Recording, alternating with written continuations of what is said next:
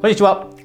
校長お疲れ様です、えー、今日はですね、やる気の法則についてお話をしようと思っています。えー、あなたが好きなことで、えー、一人企業をするときにですね、やる気を維持できるかどうか、これはですね、あなたの一人企業がそもそもうまくいくかどうかに大きく影響を与えます。だからこそあえて今日はこの大切なトピック、えー、やる気の法則、えー、これを選びました。で、このお話に入っていく前にですね、えー、先日も、えお伝えしました、え私はですね、LINE の公式のアカウントを始めています。で、その LINE の公式のアカウントではですね、私のもう少しビジネスに特化した、え勉強会だったり、え一人企業に、必要なビジネスの知識、こういったものの、え勉強会ですね、こういったものを提供する勉強会も開いています。なのでですね、ぜひ、え LINE でお友達登録しておいてください。えそこで私の、え勉強会のお知らせをあなたに、えお届けするようにします。では早速今日のトピック、えやる気の法則についてお話をしていきます。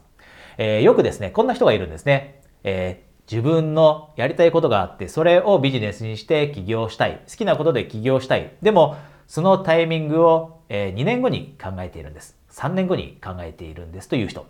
で、これ自体が悪いって言ってるわけではありません。2年後、3年後、えー、計画を立てていて、そこで起業をしようと。で、そういった人に質問をするんですね。えー、2年後、3年後に起業を始めるということは分かりました。素晴らしい計画ですね、と。で、じゃあ、準備っていうのはいつ始めるんでしょうかと。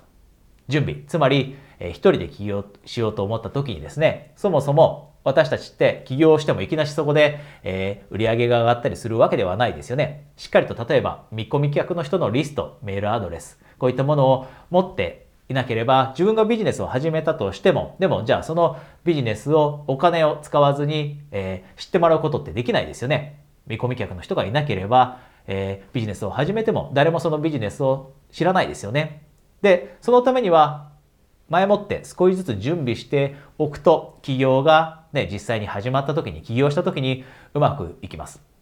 で、実際にですね、この2、3年後に、えー、ビジネスを始めよう、一人起業しようと思うんですという人のほとんどがそのタイミングから、えー、本格的に準備を始めようとしているんですね。で、これが実は、えー、やる気に大きく影響を与えます。で、今日のこのトピックは、え、やる気の法則でしたよね。やる気にはこういった法則があります。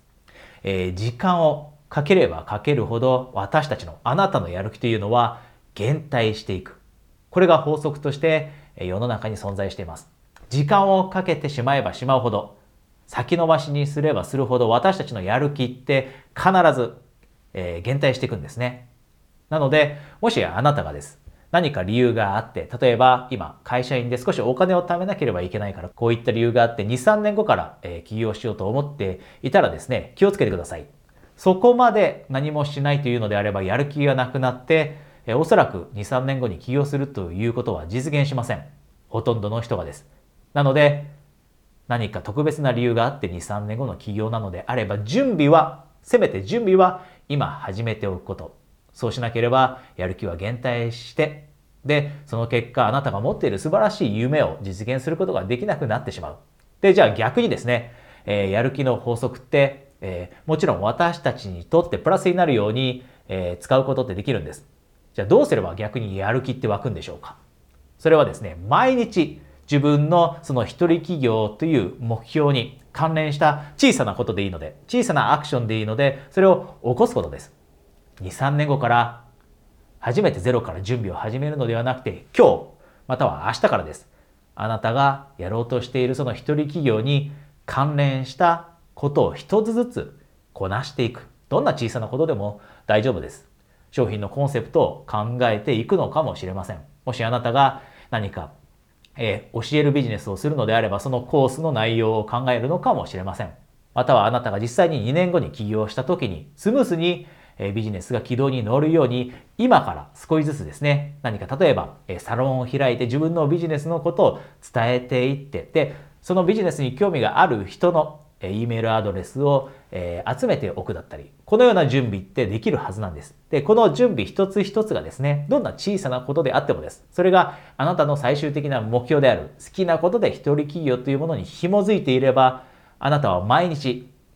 目標に向かって進んでいくことになります。で、自分が実際に目標に一歩一歩近づいているという感覚を得られたとき、やる気の法則が働いて、あなたのやる気というのはもっともっと出てきます。なので、2年後、3年後に起業というふうに考えているのであればですね、そこから準備をスタートするのではなくて、そうではなくて、今から準備をする。でそうすることで、やる気がなくなって、結局は一人起業できなかったという状況に陥ることを避けて、あなたは一歩一歩前へと進んでいって、しかもやる気もどんどんどんどんと湧いていって、あなたの一人起業がうまくいく可能性がぐんと上がるようになってきます。ぜひですね、このやる気の法則を活用されてください。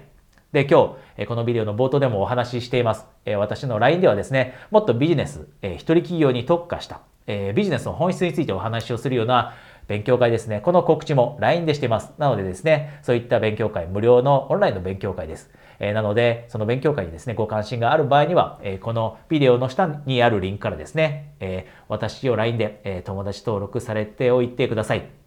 えそれとですね、よく、え好きなことで一人起業したいんだけれども、でも自信がないんです。こういった人がいるんですね。このような相談をよくいただきます。なので、えそういった方に向けて、え自信アップの教科書ですね。これは好きなことで一人起業する人のための、え自信アップの教科書です。これもですね、え LINE にご登録いただければですね、無料でプレゼントしていますので、この情報も、えビデオの下にあります。それを見てですね、ぜひ、え LINE でお友達登録、えされておいてください。それではまた来週、え皆さんとお会いできるのを楽しみにしています。コーチ、